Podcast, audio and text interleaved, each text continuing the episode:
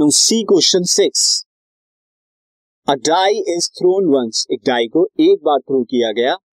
What is the probability of getting a prime number prime number आने की क्या probability होगी?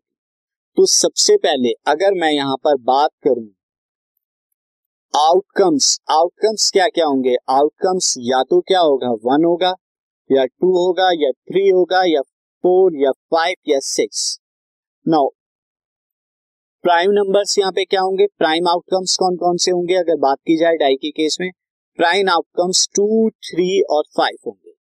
तो प्रोबेबिलिटी अगर निकाली जाए प्रोबेबिलिटी ऑफ़ प्राइम कितना हो जाएगा? नंबर ऑफ़ प्राइम अगर काउंट किए जाए थ्री टोटल आउटकम्स कितने? सिक्स तो वन बाई टू आ गई probability of prime numbers this podcast is brought you by hub hopper शिक्षा अभियान अगर आपको ये पॉडकास्ट पसंद आया तो प्लीज़ लाइक शेयर और सब्सक्राइब करें और वीडियो क्लासेस के लिए शिक्षा अभियान के यूट्यूब चैनल पर जाएँ।